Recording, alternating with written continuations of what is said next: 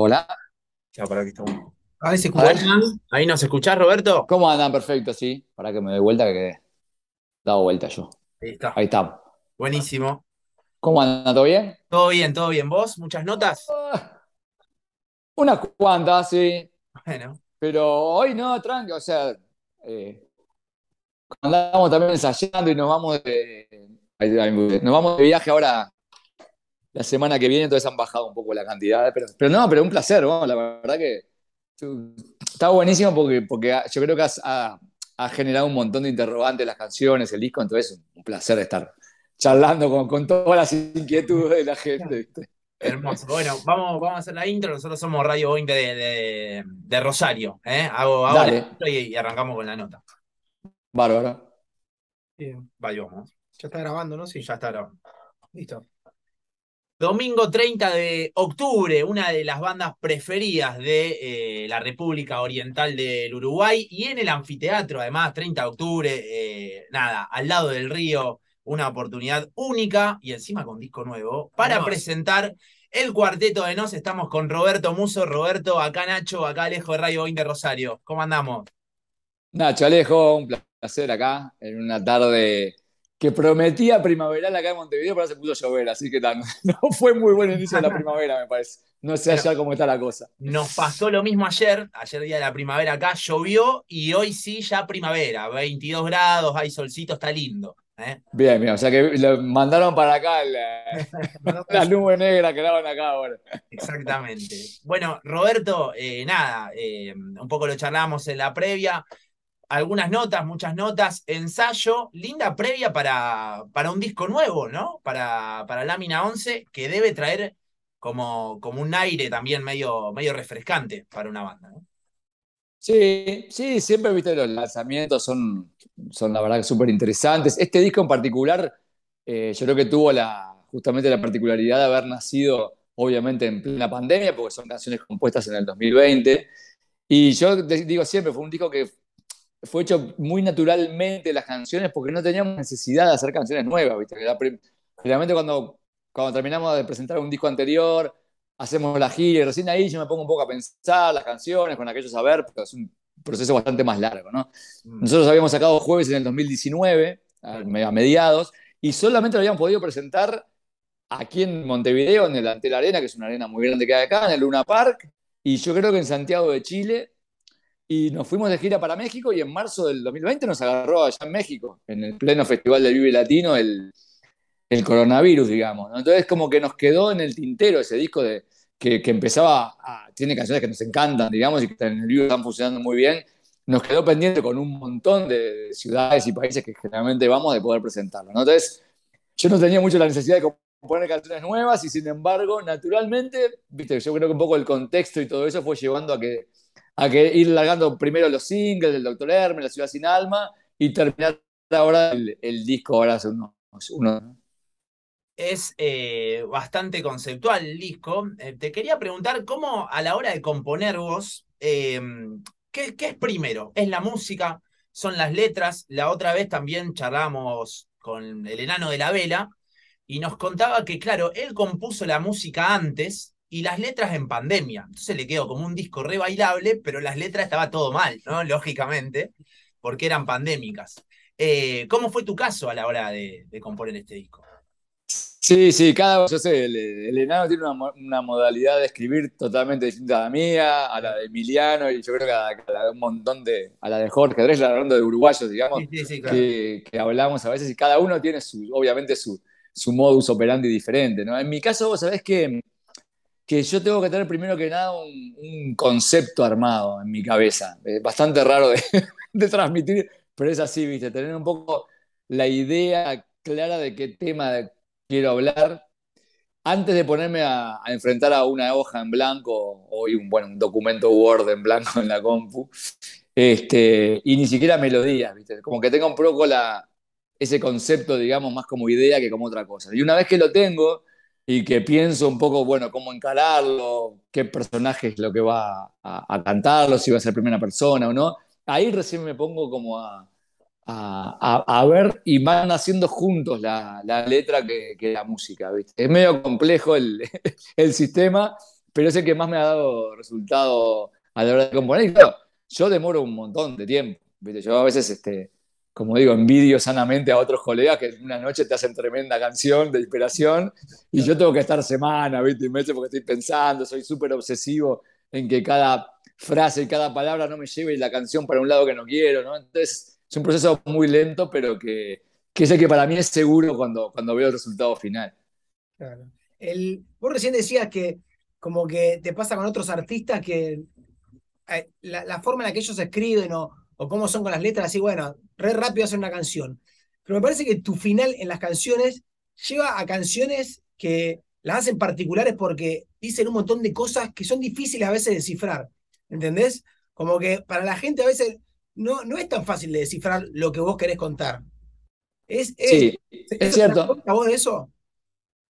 Sí, sí, sí. Sí, yo creo que me da, me da la impresión, y te digo, es una, una observación personal, que cuanto más, más laburo le pones y más capas de información le vas poniendo a la, a, la, a la, letra, ya sea lo que te hablo del concepto, pero después ponerle también lo que usamos mucho, que son los juegos de palabras, o el por qué referencias con el arte pop o lo que sea, digo, que, que, ayuda a que, a que se vaya entretejiendo algo que va sumando y que capaz que vos en la primera escucha no sabés por qué se dice eso, pero cuando la escuchaste por decimocuarta vez decís, ah, claro. esto es por esto otro, hace que también la canción sea más, eh, permanezca más en el tiempo, me da la impresión, ¿viste? Entonces yo creo que hay un montón de estas canciones que, del repertorio del cuarteto, que son canciones que tienen ya, te diría que 15 años, que son un poco las que tenemos ahora, de agarraron adelanta, que podrían perfectamente haber sido escritas ayer, ¿viste? Yo, escuchaba la leyenda de la casa de Damiano, yo no sé qué hacer conmigo.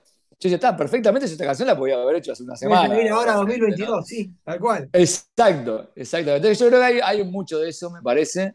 Obviamente hay unas que quedan mejor que otras, pero también el tema ese de la, yo te digo eso, de las capas de información, ¿viste? De ponerle mucha, mucha cuestión que sea eh, descubierta después de varias escuchas, hace que la canción sea más indeleble en el paso del tiempo. Una vez que, mm, que, escuchaste el disco, eh, o, capaz antes, ¿te diste cuenta en qué momento estás vos como, como compositor? Digo, en comparación ¿no? a las canciones que hablabas antes. Eh, hiciste como una lectura de decir, bueno, ya tengo tanta edad, me, agarran en, tal momento, o, no lo pensás tanto, no es muy rebuscado. Ah, muy bien, la pregunta parece de Diván. está muy bien. Eh, sí lo pienso. Soy una persona súper pragmática también en ese aspecto, entonces a veces veo cómo, cómo están pasando, viste, la conexión de las canciones en, el, en, el, en, los shows. De hecho, nosotros, el cuarteto ha sido una banda que ha crecido por los shows en vivo, eso no hay, vuelta porque siempre ha sido así en cada... Primero cuando nos hicimos más masivos aquí en Uruguay, que fue un trabajo eh, lento, pero que así sucedió, y se replicó en todos los demás países, primero en Argentina, y ahora nos pasa, viste, en México, en Colombia, en Ecuador, en Perú, en Chile, en todos lados, ¿no? que está, pasando ahora ese crecimiento. Y esa conexión que tienen las canciones, yo solamente las veo ahí, viste, las veo en el show, o las veo cuando hacemos los meet and greet y viene alguien y me dice, pa, Roberto, esta canción o tal frase me salvó la vida, que yo estaba con un bajón bárbaro, o a tal amigo se tatuó cada frase porque lo sacó de un bajón, ¿viste? Estas cosas que a mí me, me recontra movilizan y me, les juro, me ponen la piel de gallina hasta cuando las cuento, ¿no? Y, y entonces esa conexión me hace, te digo, indirectamente pensar que, bueno, es, es, estoy en un buen momento como compositor que llega a que la gente se identifique con las canciones, ¿viste? hablando de eso que te digo está más prácticamente, ¿no? También lo a pregunto, nivel de lo que También lo pregunto, perdón, porque no debe ser eh, no debe ser lo mismo hablar de temas en el 2006 que ahora en el 2022 vos con mucho más libros leídos, con mucha más ruta recorrida, con mucha más experiencia y oficio también, ¿no? Como a la hora de componer. Obvio, obvio porque sobre todo también que yo siempre he tratado de escribir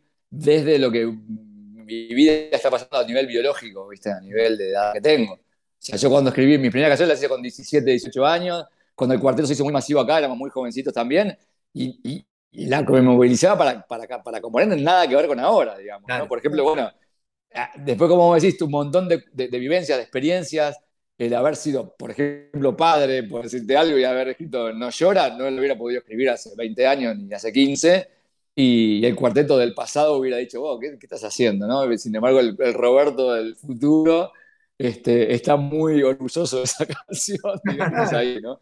Entonces me, me, da la impresión que escribiendo desde ese punto de vista, eh, me ha dado esa, esa, libertad, ¿viste? De poder eh, sumar esas experiencias que te va dando la vida en sí misma. Y cuando me ha tocado conectar con el Roberto más joven, lo he hecho, ¿viste? En canciones este, que capaz que quise hacer como, yo qué sé, como cuando sea grande o buen día Benito, ¿viste? La que habla del bullying. Y eso sí. me tocó para poder cantarla con propiedad y con sentimiento y con emoción como lo hago, era, bueno, ¿cómo, cómo me sentía yo cuando me estaba pasando eso? ¿no? Claro, o sea, buen, buen día, eh, Benito, lo tomás un poco como un descargo, o sea, tuyo, así bien personal. Así se siente un poco. Y son la mayoría de las canciones, digo, ninguna habla específicamente de mí, o, de, bien. creo que ni integrantes de la banda, pero sí que tienen algo de nosotros, ¿viste? Yo, eh, todos los del cuarteto éramos los, los flaquitos de lente estudiosos que teníamos que estaba de grandote malo atrás que te pegaba porque era más grande. O sea, no, claro. eso, eso lo vivimos, yo creo que todos en todos lados. O sea que Benitos hubo muchos y todo, ¿no? El, el simplificar en esa canción. Lo que sí me, me, costó mucho llevarla a cabo, esa canción en particular, era hablar del bullying con la búsqueda de la venganza, ¿no? Que no fue fácil para mí decidirme a, a eso. Y yo te digo que en el, en, en el shows, en, cuando hacemos la cantidad de pibes adolescentes y preadolescentes que cuando canto la canción los veo como que me toman como el, el, el, personaje que va a hacer justicia por mano propia por ellos, ¿viste? Es increíble. Yo los veo y digo, esto, esto, le está pasando lo mismo que me pasaba a mí, ¿no? Cuando... Bueno. Y hay una identificación muy, una conexión muy, muy fuerte con eso.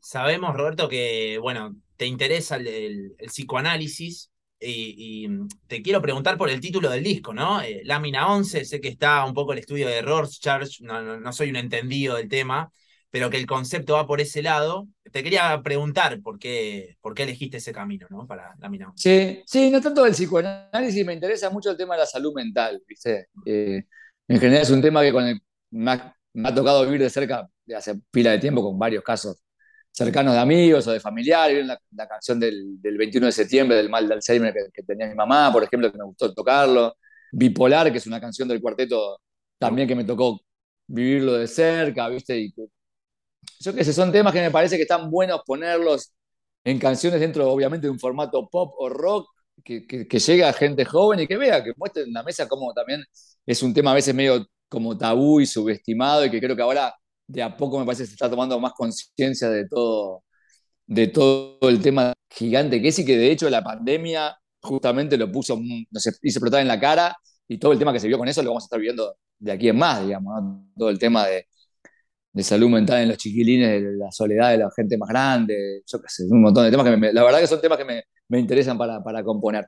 Y no es casualidad que el test de Rorschach, que era un psicólogo y psiquiatra suizo, que además era artista plástico, él, y que me, me interesó mucho cómo pudo eh, amalgamar, viste, sus dos profesiones entre esas, esos test que hizo de manchas simétricas de tinta, mm. eh, en donde eran 10 láminas y según lo que uno viera, era clasificado con determinada patología psicológica. ¿no? Este, a mí me tocó hacerlo una búsqueda de trabajo, capaz que ustedes en un test vocacional, porque era un test muy difundido, capaz que no tanto ahora, pero más en los 80, los 90, por ahí. Sí. Y bueno, nada, me, interesó eso, como un correlato con, con, con, este, con, lo, con, la temática del disco en sí, ¿no? Y el personaje de la canción de Rorschach es ese personaje típico, yo creo, del, de la, las canciones del cuarteto, medio como outsider, medio perdedor, pero rebelde, y que dice, bueno, yo no veo nada acá, no, no, me obliguen a, a, que yo vea nada en, este mundo que estamos siempre buscando la, la radicalización de todo, y yo solamente veo manchas y estoy en todo mi derecho de ver manchas y no me jodan más y no me rotulen con nada. ¿no? Entonces, me parece que vienen por ahí un poco la mano. Bien, bien. Entre tantas canciones y tantos discos, a la, a, volvemos al tema de componer, eh, a veces te, o sea, te, puede haber pasado de, de pronto decir, uh, estoy escribiendo sobre esto, pero yo de esto ya hablé, de esto ya escribí. O sea, eh, cuesta un poco, ¿no? No repetirse. Sí, Sí, sí, sí, cuesta un montón. A veces empezás a hacer una canción y te das razón vos, te empezás, ah, mira qué buena idea, y estás ahí en el medio, cosa, ah, pero esto, yo ya hablaba, ¿qué canción era que había puesto esto? Claro, y ves, y veías la canción anterior, y encima la canción anterior está mucho más buena que la que, la que estás haciendo ahora. Entonces, eso termina en una reconversión o en papelera de reciclaje, digamos, ¿no? Pero pasa así. Pasa porque aparte cada vez también Claro, ¿cuántos discos ya? ¿Como 17 discos son de estudio? Y si contarlo, eh, es un poco mentiroso también el tema del numérico con el cuarteto, porque empezamos como muy pibes, muy amateur, ¿viste? Súper como un hobby. Entonces, los primeros discos que hicimos eran discos en cassettes, hechos casi en casa, te diría. Pero sí, si contás todos esos son como. Deben ser como arriba de 15, sí, sí, seguro. Este, desde Raro en adelante, que es un poco la etapa, por llamarla más profesional de la banda, o más este, universal, ya es el séptimo, ¿no? ¿Cómo te llevas con justamente eso, ¿no? Con, este formato cuarteto de nos internacional, ¿no? Lo decías vos antes, México, Argentina, Uruguay, eh, todo el equipo de laburo, ¿no? O sea, como la profesionalización al máximo del cuarteto. ¿Cómo te llevas vos con eso, ¿no? Habiendo arrancado de tan chico y ahora con ese momento y, largas giras y, todo lo que eso lleva, ¿no? Sí, mira, te digo, debe ser una de las pocas preguntas que, te responderíamos al unísono con la misma respuesta a todos los integrantes del cuarteto, porque en otra capaz que cada uno tiene su, opinión. Y en esta es que estamos encantados de la vida, ¿viste? Cómo, cómo está el asunto, ¿no? Sobre todo, eh, como estamos hablando de una banda que nos conocimos de super pibes en, la secundaria, que nunca pensamos que la, música iba a ser nuestra forma de vida, porque cada uno tuvo sus estudios curriculares, nos recibimos, tuvimos nuestros trabajos y la música nos fue ganando de a poco como personas y como grupo humano, digamos, ¿no? Y, y estar disfrutando hoy, no de, de, épocas de gloria pasadas, sino que es ahora. que nos ha pasado siempre como que el momento actual de esta, entrevista, esta entrevista que estoy teniendo con ustedes, este, cada vez que digo eso me está pasando que es el momento que estamos vendiendo más tickets, que hay más reconocimiento de la prensa, que los premios y que todo eso, para mí es, lo, digo con mucho orgullo, ¿viste? que no es, no es, muy común, sobre todo para lo que te digo, para bandas de tantos años, estar diciendo que este es el momento de ahora. Yo tengo, mi hija tiene 11, por ejemplo. Entonces, seguramente yo tendría que estar hablando, Federica, el grupo que tenía papá cuando era joven con los amigos, ¿viste? Y dice, no, y él vea, ella ve a Santa Isabela, todos que son mis amigos de ahora y que me estoy, nos estamos yendo de gira ahora y va a los shows ya con las amigas, ¿viste? Y todo eso, este, es, impagable realmente. Bien. Eh, ¿Sentís un poco, Roberto, que el, el Roberto de antes, del pasado, con el cuarteto de Nos, al principio era, era un poco raro y hoy, si, si nace hoy el cuarteto de Nos, como dijiste hace un rato, eh, hay un montón de data que va de la mano del hip hop y del rap que ustedes hace un montón de años lo, lo habían incorporado a las canciones y que hoy está fuertísimo. Sí, sí, me fuimos una banda bastante rara, un poco a contracorriente. Yo creo que también ese es uno de los parámetros de que nos haya dado tanta permanencia, me parece, no el no casarte con alguna moda, tanto el día como, claro, no perseguir el como musical. Claro, no, y, también a nivel, como decirte, de, propuesta de la banda, digo, ninguna, yo qué sé, moda pasajera, de, lo que sea, te digo, no, no, no directamente musical tampoco, ¿no? Entonces, ni ningún movimiento que haya pasado en algún momento que, que a veces se acaba eso y se acaba justo lo que está todo alrededor, ¿no? Hemos sido como cautelosamente muy independientes en ese aspecto, ¿no? Y a nivel de, como vos preguntás, a nivel musical, por más que somos una banda, obviamente, de rock y de rock alternativo y con instrumentación rockera, desde siempre, de aquellos viejos cassettes, hemos incorporado cuestiones pedidas de otros géneros, que a veces eran cuestiones que ni siquiera, que ya eran hasta pasadas de moda, digamos, ¿no? Eh, y esa, esa cuestión de que si artísticamente eh, ameritaba y sumaba para la, para, la, canción, se incorporaba y se incorpora ahora, digamos, seguimos laburando con, con los productores incluso que, yo que sé, hemos trabajado con, ahora con Eduardo Cabra, con Visitante de Calle 13, estos últimos dos discos, y con Visitante que sacó así al cuarteto, ya lo conocía, digamos, y lo, conectó enseguida. La canción de Marioneta, que es una canción que él decía, no sabíamos mucho qué arreglo hacer, yo la veía media monótona, la maqueta, y me decía, no, Roberto, esto tiene que ser la mitad cumbia peruana y la mitad un punk rock de los Sex Pistols. ¿no? Y así quedó tremenda regla musical. ¿no? Entonces, este, con lo cual, este, eso es lo que te digo, no, nos casamos tampoco con ningún, con ningún género ahí en particular. ¿Te sale naturalmente eso o, tenés que, digo, no contaminarte de, la moda del momento y también de invitar a alguien a, a opinar de tu canción o a intervenir, ¿no? La canción que vos, que vos habías pensado. Debe haber, debe estar un poco el ego ahí, como decir, che, pará, eh, esta es mi canción que acabo de hacer. Eh, digo, eh, ¿te sale naturalmente o, es un laburo que lo haces pensando en eso? No, no, es que queremos justamente que suceda eso, ¿viste? Somos, queremos que venga una, una visión de afuera que sea más allá de este monstruo de cuatro, de cinco cabezas ahora, digamos, y que, y que lo vea con una mirada fría, ¿viste?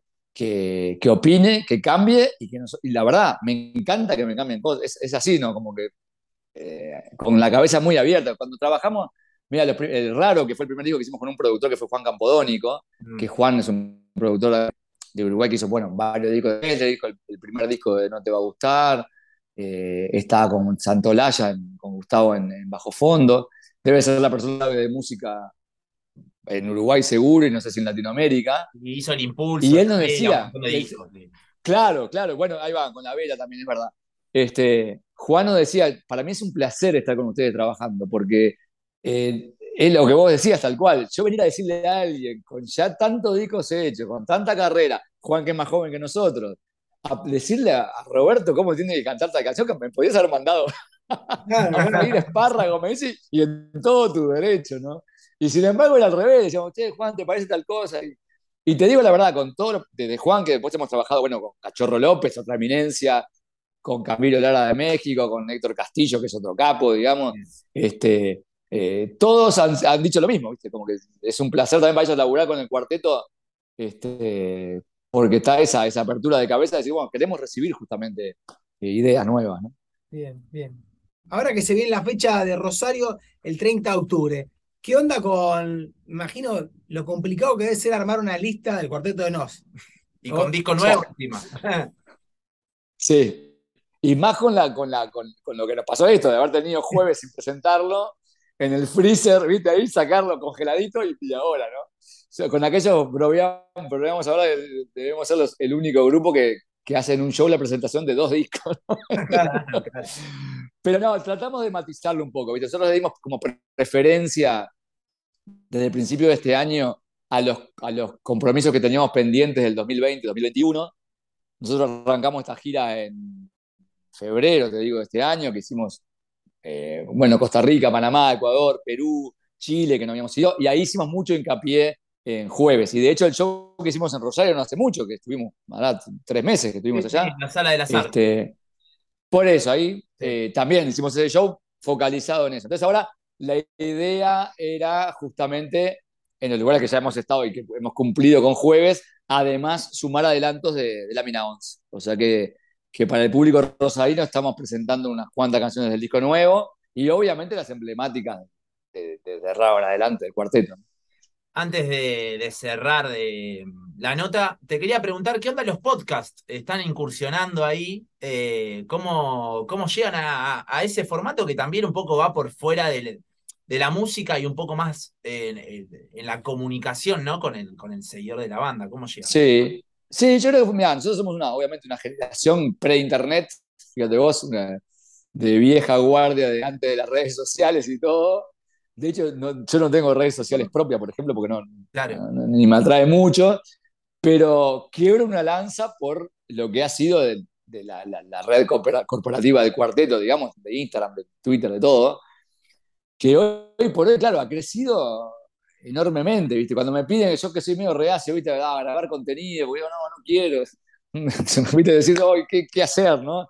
No me van a ver nunca bailando un video de TikTok con una cuarteto, porque obviamente no va con la propuesta, pero tratamos justamente de adecuar nuestra propuesta con los fans a través de, la, de las redes, pero con, sin perder obviamente esa, ese concepto, digamos, de la banda en general. Entonces, cuando surgió la idea de los podcasts, de hacer una charla con un episodio de cada canción, con alguna persona así de eminencia en cada una de, las áreas, digamos, eh, en cada disciplina, me pareció recopado. Entonces hicimos una, una charla con el disparador de cada una de las canciones.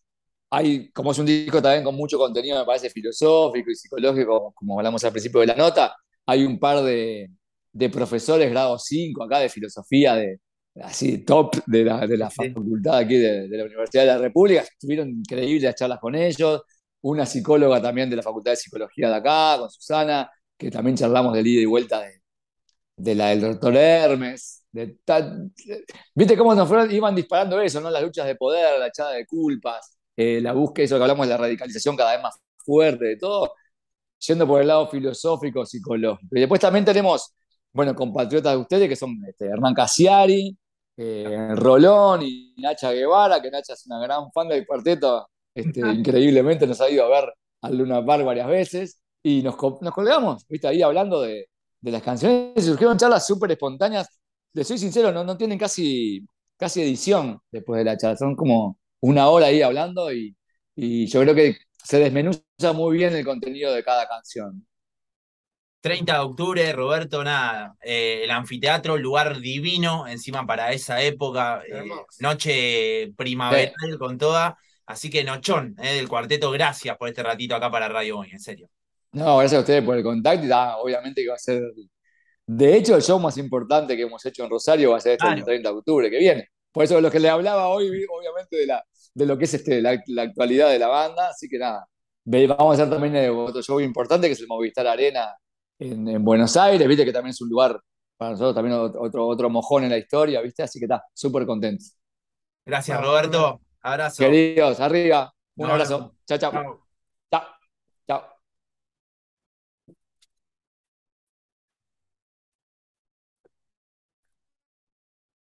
Finalizo directamente acá. Sí. Y acá dice grabar. Córtate toda la luz.